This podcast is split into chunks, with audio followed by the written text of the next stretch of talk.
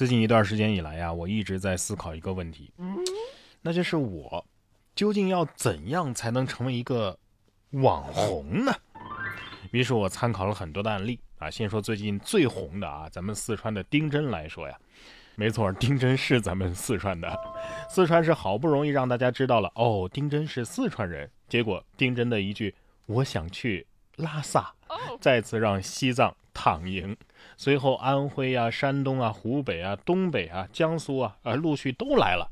这个时候呢，四川日报发了一条啊，玩够就早点回家吧，我们在快乐老家等你哦。四川心想，你你你们这些省，能不能把宣传费结一下啊？在气死四川的道路上，没有一个地方是无辜的。不过呢。丁真这条路啊，我是走不通了。首先颜值就差得太远。对呀。那么我能不能努努力练练武术呢？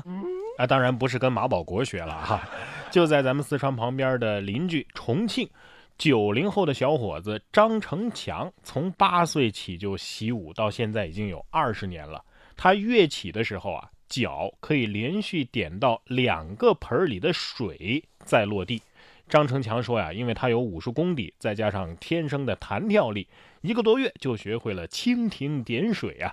现在他能滞空达到一秒，还将挑战踩鸡蛋之后再蜻蜓点水。这个我可能也学不了了，人家八岁起就开始习武了。不过我们又该怎么跟老外解释呢？真不是每个中国人都会功夫呀。呃，不过有一点马保国倒是没说错啊，果然中国的传统武术讲究的是点到为止。建议这位小伙子张成强是吧？有机会还是要跟张国伟 battle 一下。武术这条路走不通了，搞搞发明创造怎么样呢？我发现啊，只要你懒，就会有人帮你想办法。近日，来自长沙的周文斌啊，就用废弃物品做了嗑瓜子神器。这条视频啊，也在网上火了。据悉啊，他现在为孩子做的玩具就有三四十个啊，有做体操的，有开车的，烧烤的，还有划船的，等等等等。主要工具呢，就是废弃的易拉罐，还有吸管啊，纸盒子。为了让玩具可以动啊，他会在易拉罐上加上电池啊、电动小马达呀，还有其他的一些自制改造的小零件。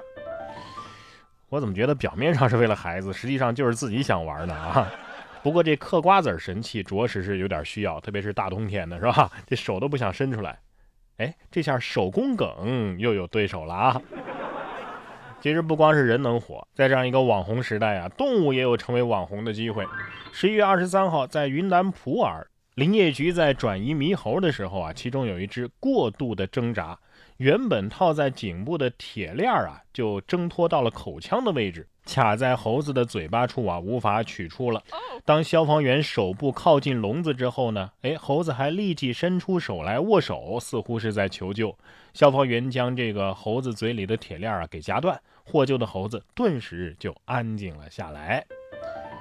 所以这个世界不仅有熊孩子，还有熊猴子。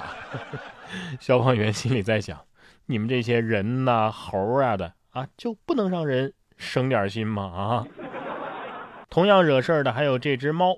近日，在美国纽约，家庭监控摄像头拍到宠物猫狗在这个房间内玩耍的时候，猫尾巴突然着火了。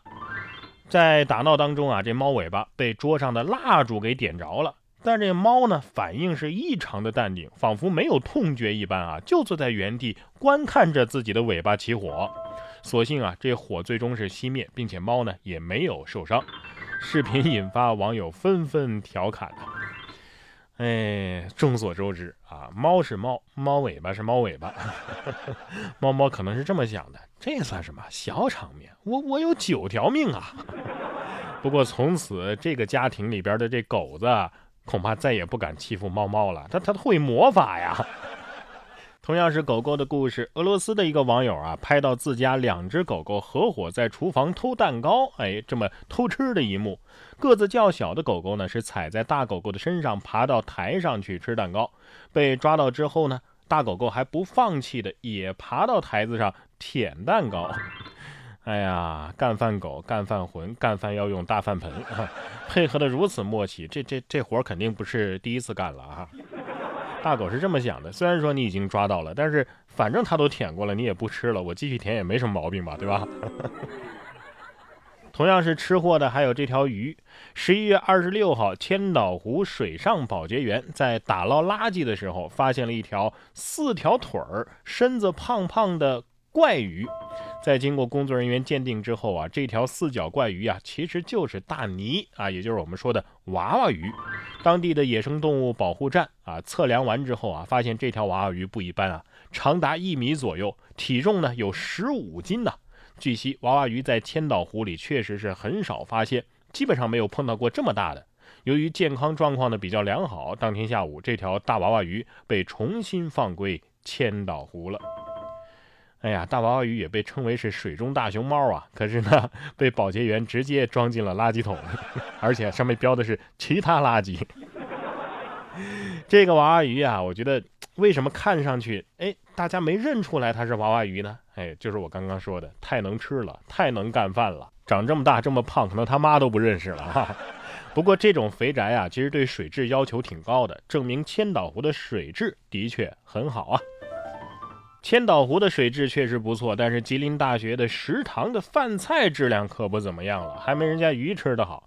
近日，吉林长春吉林大学南岭校区学生啊，在微信群当中吐槽四食堂的这个饭菜啊非常昂贵，而且质量也很差。学生说，饭菜当中啊还有橡皮筋儿啊、塑料绳啊，四年来菜谱也从来没变过，都吃腻了。这四餐厅的主任呢，在微信交流群当中反呛。说你们学生啊，父母让你们来是干嘛的？是让你们学习来的，并不是让你们来欣赏美食的。还说学生啊，应该知道自己的责任和任务。学生看到这样的回复啊，那是纷纷不满，反问道：谁的父母不希望自己的孩子吃好点呢？二十七号，吉林大学的一名工作人员回应称啊，这件事儿他们正在调查，会改善饭菜的质量的。哎呀，我就想问这位餐厅主任了，如果是你自己的孩子在食堂能吃到什么橡皮筋啊、塑料绳啊，你也会用这套话勉励他们吗？还能不能愉快的干饭了？我觉得吧，你把饭做成这德行，那那浪费粮食的不是这些学生们啊，而是你们呐。对呀。最后我们要说的这位车主啊，别说浪费粮食了，连血他都不想浪费。近日，在黑龙江哈尔滨，一位大哥在自家小区内用积雪堆出了一个车库，也是引发了关注。只见他在晚上啊，用铲子勤劳的去制作，最终啊，将积雪堆出了一个可以容纳一辆车停进去的车库。网友说呀，有这手艺，你应该去冰雪大世界上班啊！不错不错，就是使用期限有点短，只能用一个冬天。